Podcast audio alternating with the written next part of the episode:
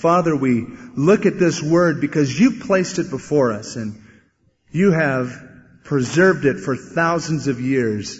And here we have it on the verge of 1987, a new year, the same word, the same Holy Spirit bringing the truth of God home to our hearts. Lord, we place our hearts before you. And Lord, you see each heart tonight. We might hide it from the person next to us and around us, but you know exactly what's going on in our thought life and in our heart.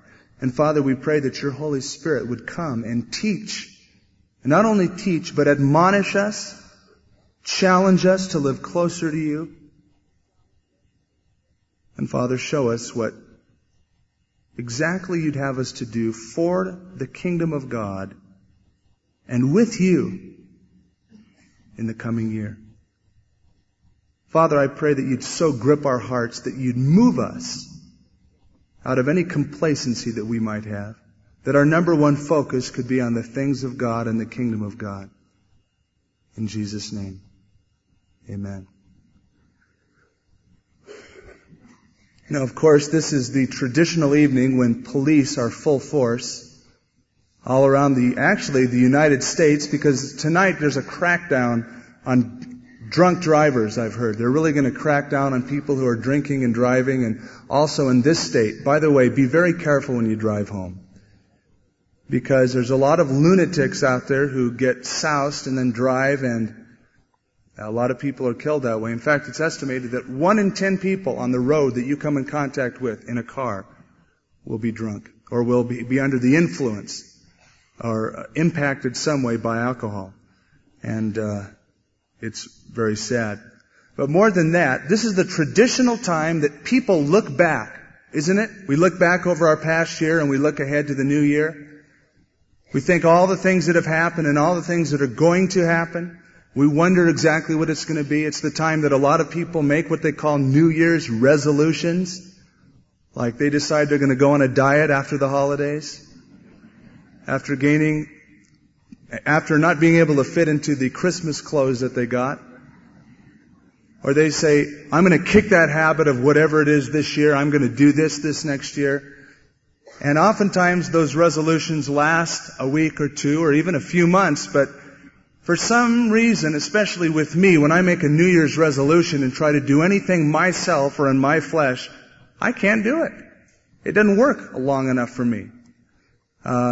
Not that I cannot set goals and get there, but as far as New Year's resolutions of I am going to do this and I am going to do that, I really don't even do that anymore.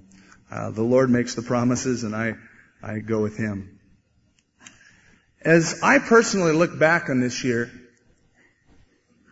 wow, a lot of changes for my own personal life. A lot of changes with having a new baby in the house. Totally changed me.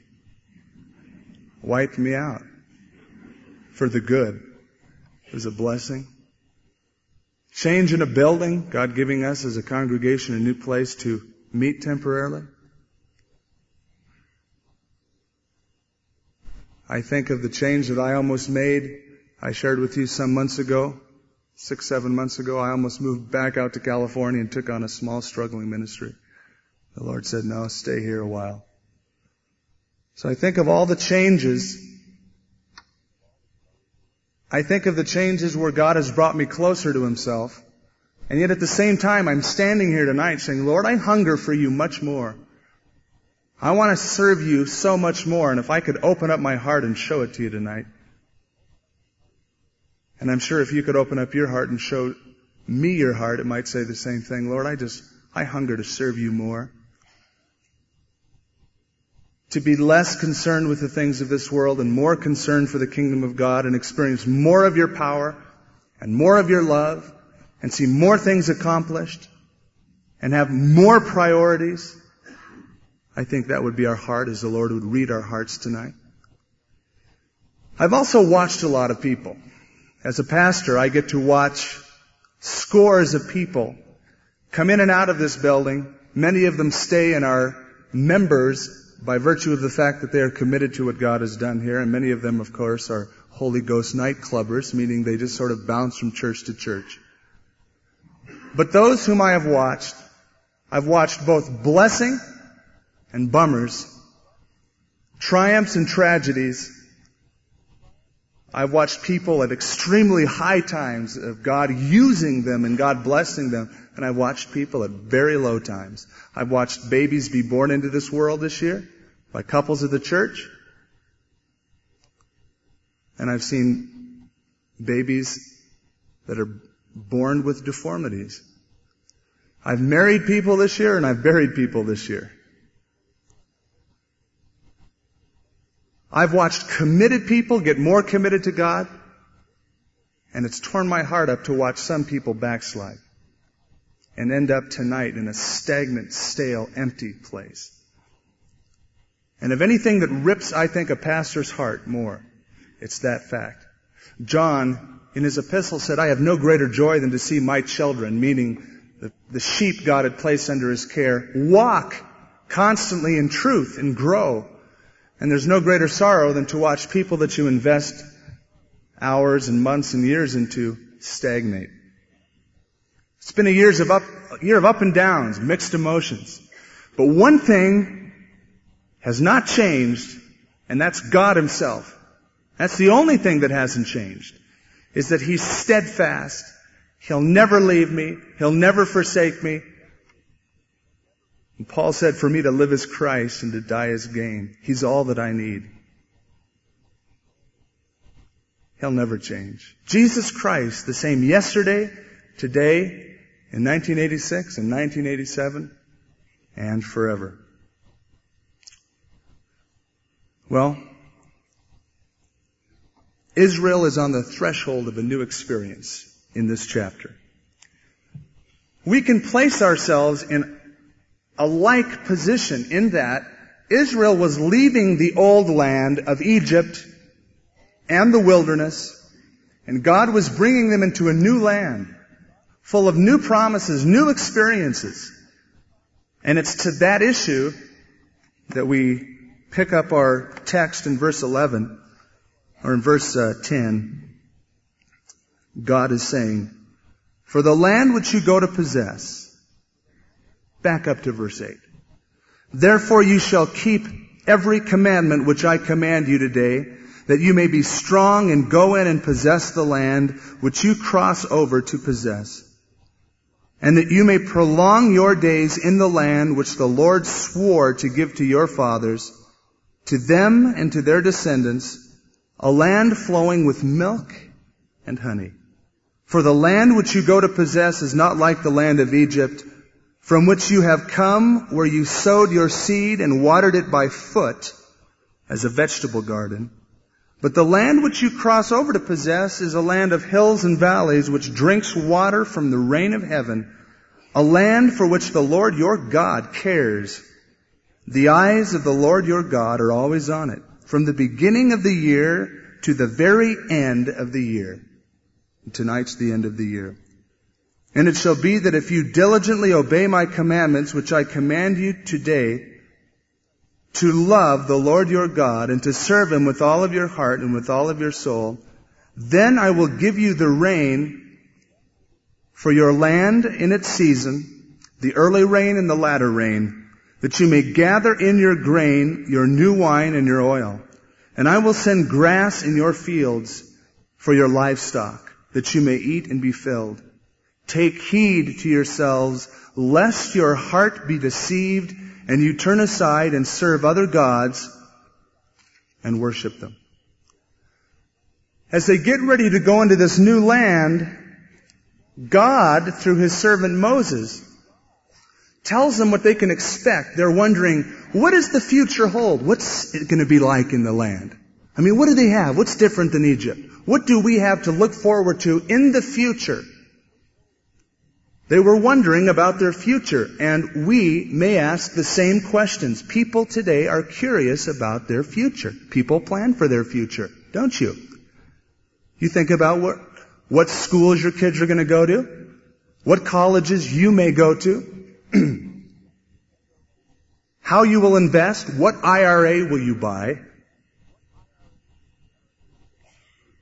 We think of our future, we wonder about our future, we listen to people as they predict the future.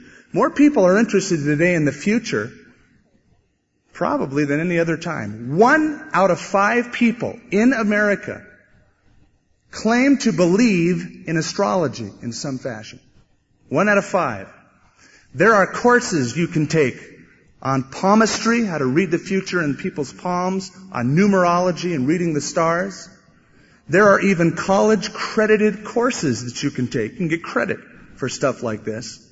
There was once a full-page ad in a newspaper that promised that they would give you, they would predict the whole next year of your life in pretty graphic detail for a fee, that you could have a whole year of prediction of your life through using the stars and plugging it in with a computer and feeding the computer all of this data, and it would, give you the odds and tell you what you're going to be doing based on what the stars are going to be doing.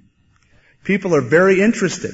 However, we're uncertain about our future. We don't know what it's going to be. We don't know what tomorrow's going to be like.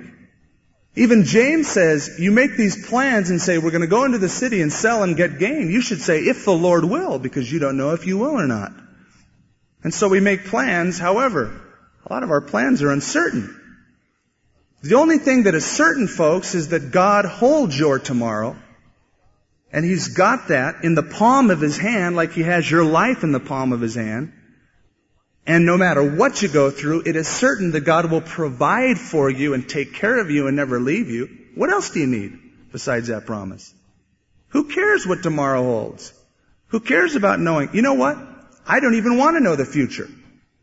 I'd be scared to death if God revealed to me my whole future. I'd say, if God told me what I'd be doing now 10 years ago, I'd say, forget it. I'm not going to go out to New Mexico and try that stuff. That's risky business. Starting a church? I'm glad that God does not reveal the whole future. He doesn't map things out. He didn't do it to the children of Israel. Bit by bit, He revealed a little bit. Now, in these verses tonight, there are some applications to the new year that are generalized. They're not mapped out or specific, but they're generalized of what the next year should hold for you and me. First of all, we notice in this chapter that in verse 10, they were going to a place that was different. They'd never been there before. They'd been in Egypt. For the land which you go to possess is not like the land of Egypt, from which you have come, where you have sowed your seed, watered it by foot, as a vegetable garden. Remember, these guys were in forced labor camps, like concentration camps in Egypt, meaning that the Pharaoh made them work vigorously as slaves, beating them, starving many of them, until they cried out to God for deliverance. They were in bondage. God delivered them from their bondage, took them into a new land, and part of that was freedom. God freed them up, brought them through the wilderness, and dumped them into the land of Israel. And He became the ruler, the sovereign, theocratic king over His people. But it was different than Egypt. They were slaves in Egypt. Now they are free. They had to water with the Nile River with these foot pumps and with buckets. As it says, you watered it by foot. They were slaves and under cruel bondage, but they're going to a different place now. Now, we know from the Scripture that Egypt is a type of the world, right? A type of bondage, a type of sin. And just as the children of Israel were delivered at Passover with the blood of the Lamb, we have been saved by the blood of the Lamb, and we have a new life in Jesus Christ. Our life is different, and our life in 1987, as we know the Lord, is going to be different from the way it used to be before we knew the Lord, simply because He's changed us and brought us out of bondage. And so the first thing is change. And I'm talking about spiritual change. And I'm specifically talking to those of you who might be visiting tonight and don't know the Lord. You know, the greatest thing that can happen in 1987 isn't that you come up with a cool New Year's resolution and goal and meet it, but that you fulfill the very reason that God made you, that God invented you. He made you on this earth to find fellowship with your Creator, and you are never fulfilled You've never come to the reason for living until you come to know Jesus Christ as your personal Lord and Savior. There must be a total change. Not just a religious change, a change from the heart. Remember Jesus told Nicodemus, the religious Pharisee, you must be born again. Let's say the mainspring on my watch was broken. And so it doesn't work, so I go out and I put a new band on it. And put a new crystal on it. And shine it up. Is it going to work? No. I'm only changing the cosmetic, right? It looks good.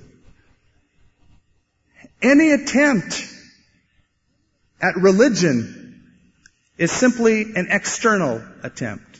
It's a change the cosmetics, make it look good. When Jesus is saying the mainspring of man is broken, the heart. A man needs a change in his heart. Man needs to be different, to be born again. Also, there should be a change, Christian people, me included, from one year to the next. From 1986 to 1987, by this time next year, all of us should be able to reflect and look back to tonight and all of the events that transpired between tonight and next year and say, I have changed this year. I have progressed in my walk with the Lord. I'm closer to God this year. I'm more fervent in my faith. I'm witnessing a lot more. I'm more bold by the power of the Holy Spirit. I'm going more toward the direction of my life's goal that God has set before me in serving Him more than I ever have been before. We should be able to see that it's different year by year and see those changes. You see, the Christian life is like a bicycle uphill. As you ride it, when you quit pedaling, you start going backwards. You either are progressing as a believer or you are going backwards. You are digressing. You must be making that progression. There must be change. Next, it says in verse 11, the land which you cross over to possess is a land of hills and valleys. You bet it is. I tried to ride a bicycle through Israel once. I shipped it all the way over. Thought I was going to do my marathon Israel bicycle tour. I looked at the map. I thought, what a small country. Tiny little country. 2 weeks I can be all the way around it. After about 2 days running around Jerusalem, I finally sold my bike to an Israeli and came back without it. It is filled with hills and valleys. The children of Israel were leaving a land that was relatively flat and smooth to a land that was full of hills and valleys. Look at verse 9 too. Let's do a little contrast. It says, that you may prolong your days in the land which the Lord swore to give to your fathers, to them and their descendants, a land flowing with milk and honey. Now God was bringing them into a land flowing with provision. However, it was a land of hills and valleys, and they saw a lot of trials simply because there were hills and valleys, and they could not plot the enemy maneuvering around them in the hills and valleys. It wasn't smooth. It was up and it was down. And I'll guarantee you something in 1987. It's going to be a land flowing with milk and honey. It's going to be a year of God providing for you, but it's going to be a year of ups and downs. For everyone, for every Christian, it's not going to be always a year of ups. It's going to be a year of hills, mountaintop experiences, and being down in the valleys. Now, if we had a choice, we would have all mountaintop experiences.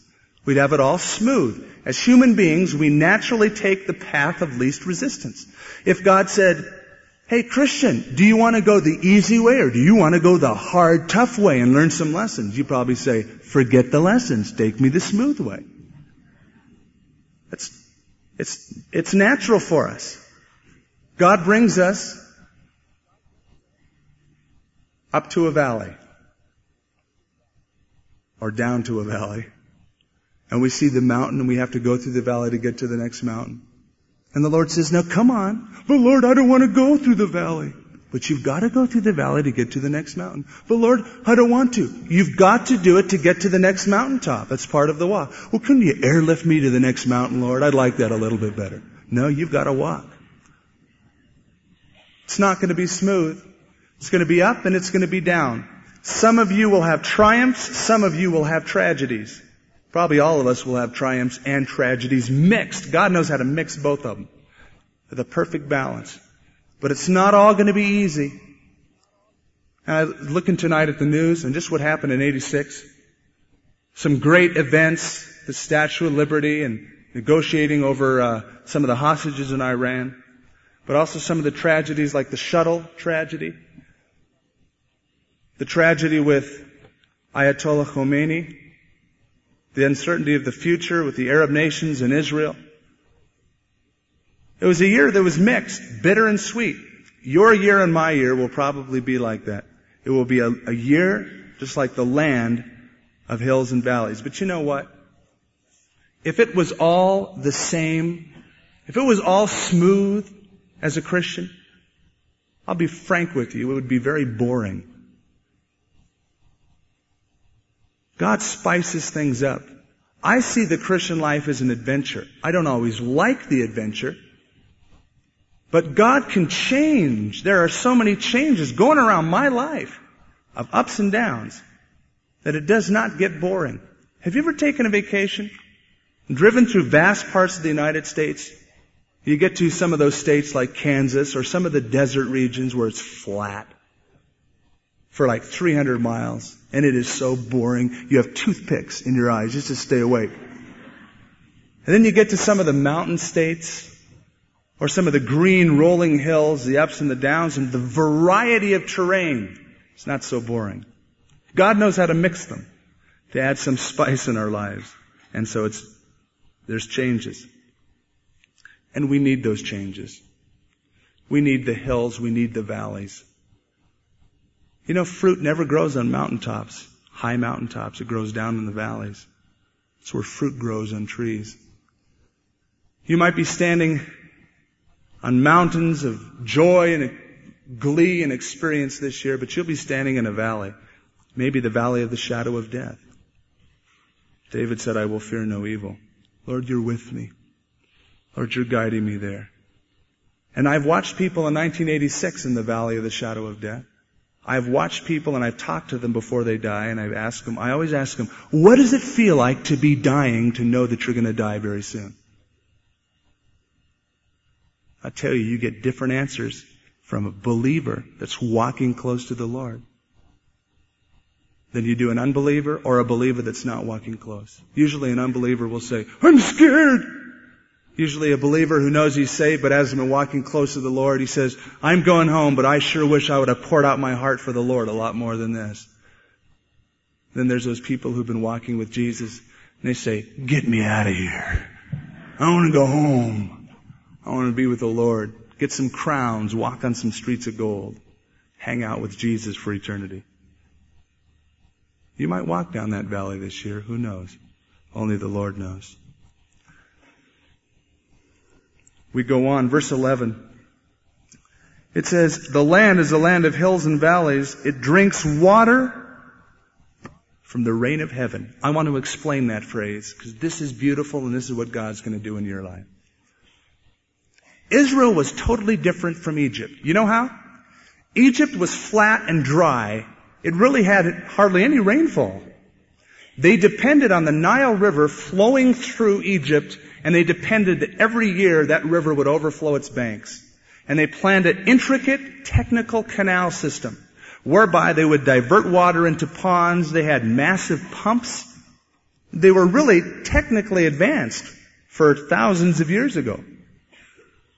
They could predict the Nile River. They could predict exactly when it would overflow its banks. They could predict their provision generally. Israel, on the other hand, was vastly different. It was really an empty land, except for some of the Canaanites. There wasn't a lot of technology. It was a new, fresh land of hills and valleys that depended on rainfall twice a year and still does, even though they have an intricate watering system and brand new methods. They still suffer today if they don't get the early and the latter rain. They're dependent totally upon the provision of God. And they were then. In fact, God promised, when you go into this land, if you obey me, I'm going to provide for you by sending the early and the latter rain. If you don't, it's not going to rain. So obey me. God says, you are going to a land that's different. It's different because you will be totally dependent upon me. You see, God was seeking to bring Israel to a place of total dependency. Not that they would sit back and open up their mouths and God would drop fruit in it, because they had to work and toil to get the land going. But if they wouldn't be trusting in the arm or the energy of the flesh anymore like they had in Egypt, God was bringing them to a place of total dependency. God will seek to bring you this year, I guarantee you, to a place of total dependency on Him. God has a constant work going on in our lives whereby we will get away from trusting the flesh and our own schemes and our own energy and begin to totally depend on Him. For that reason, God may send us hefty trials because He loves us enough to get us away from depending on us. He might send us despondent times, desperate times, where we'll cry out to God, where we come to an end of our resources, and God simply wants us to know that He has resources that we knew nothing about. And that when you come to the bottom of the bucket, God has provision underneath that. And God will do that this year. I can guarantee you that the hand of God will be upon your life to bring you to a place of total dependence.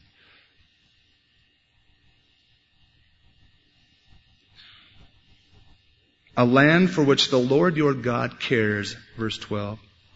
The eyes of the Lord your God are always on it from the beginning of the year to the very end of it. It is easy to trust God in times of great provision.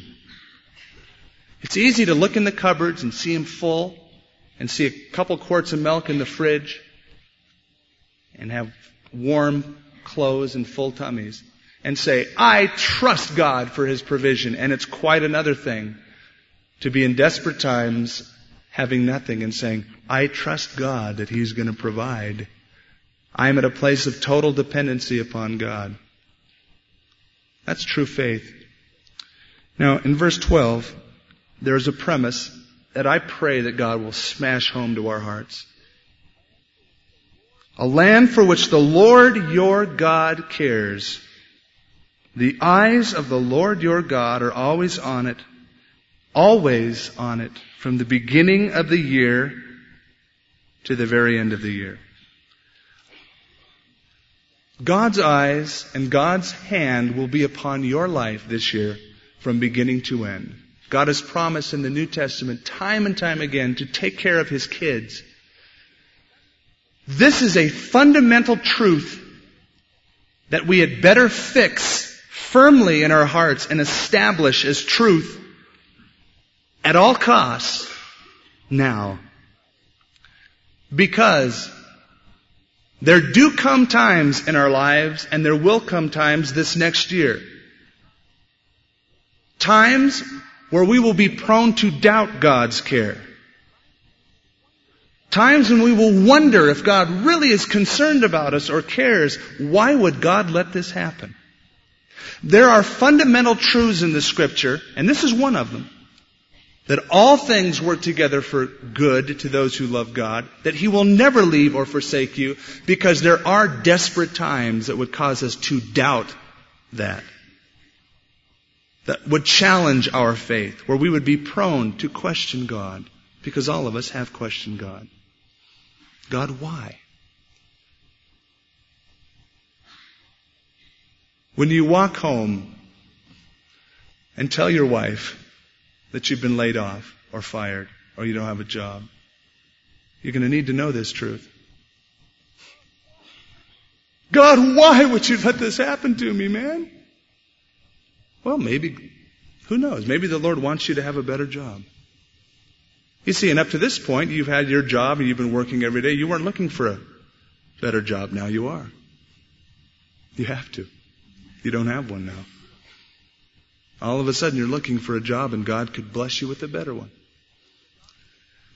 Or when the doctor looks straight in your eyes and the tests come back and he says, cancer. This is a fundamental truth you better know. Or when you gaze into a casket of a loved one that you had no idea would pass from the earth so quickly. This is a fundamental truth you and I better grasp. We better lean on the Lord in those times. The eyes of the Lord are still upon us from the beginning of the year to the very end. Many people have faith in God, except in tough times. See, they believe that God will give them good times. They believe God for all of the mountaintops. They trust God for the provision. They trust God for the healing. And they have faith when that happens. And when it doesn't happen, they don't have faith. Or they confess the symptoms away. You might have a broken leg and say, I don't have one. Some ridiculous system like that. True faith will look right in the face of adversity, in the face of death, in the face of sickness, in the face of trial, in the face of despair, and say, I trust God anyway. God is still the Lord. He's still on the throne. He's still in charge. I still believe He's going to provide. I love Him anyway. Satan will challenge your faith. People will challenge your faith. Have this verse, this principle, firmly fixed. Before we go on and finish up in the next verse, notice it says, the eyes of the Lord are always on it. Think of it this way. The eyes of God are always on you constantly. Think about that for just a moment. That is so comforting. Or it could be real scary. Depending on how we live, right? Depending on what we think about during the day, how we address ourselves to different people throughout the day. It can be real comforting, or it can be real scary, or it can be a mixture of both. And it's an incentive, by the way, for holy living to remember that God's eyes are always on you. R.A. Torrey wrote a book on the Holy Spirit. And he said, the Holy Spirit is not a blind or impersonal influence or power, like the Jehovah's Witnesses would tell you, that comes into our lives to illuminate, sanctify, and empower them. No, He is infinitely, immeasurably more than that. He is a holy person who comes to dwell in our hearts, one who sees clearly every act we perform, every word we speak, every thought we entertain, even the most fleeting fancy that is allowed to pass through our minds. And if there is anything in act or word or deed that is impure, unholy, unkind, selfish, mean, petty, or untrue, this infinitely holy one is deeply grieved by it. I know of no thought that will help one more to lead a holy life and to walk softly in the presence of the Holy One. God's eyes are upon our lives. I want to remember that this next year. Tomorrow, all the way through. Finally, God says, this is how you should live. And it shall be that if you diligently obey my commandments, which I command you today, to love the Lord your God and serve Him with all your heart and with all of your soul, then I will give you the rain for your land in its season, the early rain and the latter rain, that you may gather in your grain, the new wine, and your oil. And I will send grass in your fields for your livestock, that you may eat and be filled. Take heed to yourselves, lest your heart be deceived, and you turn aside and serve other gods and worship them. Take heed. Here's the warning. Take heed, lest our hearts be deceived, and we turn from God and we turn to other gods. We turn to other things. The application for us, of course, is that we don't get so weighed down this next year that we turn our ultimate center of focus away from loving God and we start getting caught up in the affairs and the cares of this world beyond what is absolutely necessary. The exhortation is to have a light touch to remember that we're a pilgrim passing through. We don't live here. We're visiting this planet. We're like aliens. We're on a mission from God. In a literal sense, God has plopped us down on the planet, opened up our eyes, made us realize that He loves us. We said, oh yeah, okay, I'll come to Jesus. We get saved. Then He commissions us to take the gospel to all the world. That's our purpose for being here. Don't lose sight of that, lest we start getting weighed down. And the scripture says that in the last days, people will start losing their love, start getting weighed down with other things. And for many of us tonight, we have to return to our first love, do we not? Like the book of Ephesus, the church of Ephesus, that was working hard for the Lord, but they left a first love that is an intimate, one-on-one, personal love, intimate communion type relationship. They left that. They were just going through the motions. We can get weighed down with those things. Jesus gave a parable and He said someone was sowing seeds. The seed fell upon a kind of soil that was mixed with thorns. As the seed was growing and the thorns were growing alongside of it, the thorns choked up the seed so that it became unfruitful. And Jesus made the application. He said that the cares of this world, the deceitfulness of riches, and the care for other things can choke the fruitfulness of the Christian life. So we must be aware that we are not turning aside and getting caught up in things that are really of no eternal value. God must stamp eternity in our eyeballs so that everything we see says eternity. We can measure our lives that way. Everything we do, everything we say. I'll guarantee you that if you keep God as your priority, everything will fall into place. As it says here in verse 13, you are to love the Lord. Take heed to obey Him, to love Him. If you love God first more than all else in 1987, your life will fall into place. Your marriage will fall into place. Your children will fall into place. Your job, your career, your plans. They'll fall into the place God wants them to. Because God has established a principle whereby if you seek first the kingdom of God, all these things will be added unto you. That is an easy plan. In this sense, God says you don't have to worry about all of these other focuses of life as numero uno. If you seek me first and the kingdom of God, the work of the kingdom of God, everything else in your life will be added unto you. You don't have to worry about it. You don't have to sweat the provision. You don't have to sweat the finances coming in. You don't have to sweat this and that. All you have to do is keep your eyes focused upon me, love me, serve me. It'll fall into place.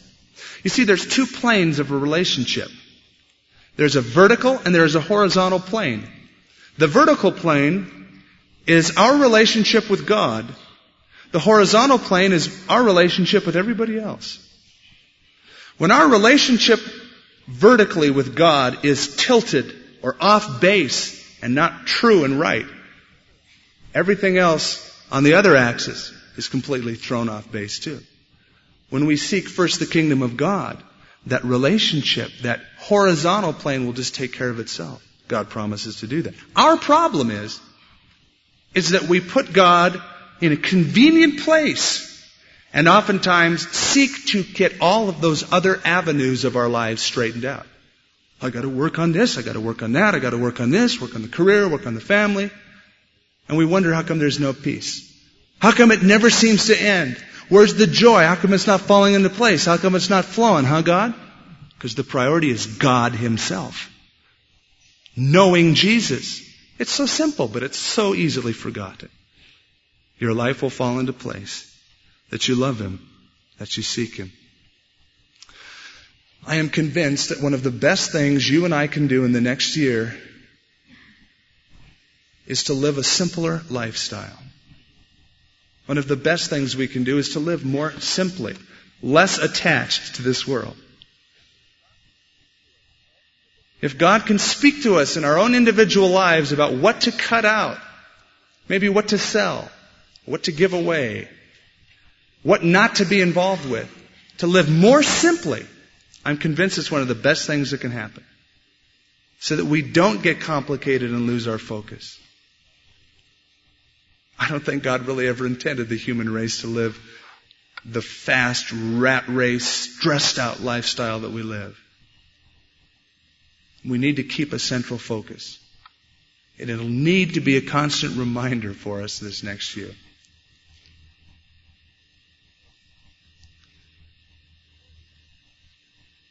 Before we pray and continue to worship, tomorrow morning, you will read of statistics of how many people have died tonight from auto accidents, from drunk driving, or from the New Year's parties or whatever. You will read of the statistics. They're out every year on New Year's Day or the day after. I read the predictions today in USA Today. We'll see how accurate they are. But every year there's a high toll. Insurance companies are getting ready. Police force is getting ready. There will be people that will die after tonight. There will be a death toll statistic. It happens every New Year's. I share that by way of sharing with you that tonight can be a time where a new statistic is written in heaven of how many people, maybe yourself, the statistic of new life, how many people came to know Jesus Christ as their Lord and their Savior. That's a good statistic. I'd be real interested to find out that statistic. I'll have to wait. But God could be calling you tonight. You might have come with a friend. You might be visiting. You might have come even for several times, and you might be very religious, and that's fine. But God wants you saved, not just religious. If the mainspring is broken, that is, the heart is not right with God, God wants to give you an opportunity tonight to make it right with Him. Let's bow our heads. Heavenly Father, as we look back, we see that You have provided for us. You have taken care of us. And for many of us tonight, Lord, You've not only provided for us, but You've been tapping at our hearts, telling us to come closer to You. You have been lately trying to get our attention. And Father, for many in this room, You've been tapping their hearts and telling them, get right with Me. Come to Me. Establish a relationship with Me. Give your life to Me. Don't hold back any longer. Don't be stubborn. Don't listen to the voice that would say, no, I'll wait. God is calling many of you home tonight. As our heads are bowed and eyes are closed, I would like to invite those of you who have never made a commitment to the Lord to do that. I wonder how many would raise their hand and say, I want to accept Jesus Christ as my Lord and Savior. Will you please pray for me? If that is your desire tonight, I would like you in your seat while we're praying, while our heads are bowed, to raise up your hand high. If you want to know Jesus Christ, if you want to be freed from the bondage of sin, you want to have a personal relationship with Him and be free and have purpose in your life, I want you to raise up your hand high in the air so that I can see it and pray with you. Do it now. God bless you down here. And here, another one. Anyone else, raise up your hand high if you want to know the Lord. There in the back, a couple. God bless you. Anyone else here? You raise up your hand. God bless you, sir. Who else would respond to God's call? It's God calling. I'm not asking you to join me or join this church. I'm asking you to, God bless you in the back. Anyone else? Praise the Lord. Christians all around you are praying for you if you don't know Him. If you're an unbeliever tonight, God is praying for you. I mean, these people are praying to God for you. Give up the fight. Quit wrestling with it. Just give in to the Lord right now. Raise up your hand. Say, pray for me. I want to know the Lord. Anyone else, as God is calling. God bless you in the back over here. Praise the Lord. Heavenly Father, I thank You for these. We've all had to make that decision. You said, he who is not for me is against me. I thank you, Lord, that there is no neutral ground and that you have brought these to that awareness and that you are bringing them home. In Jesus' name, amen.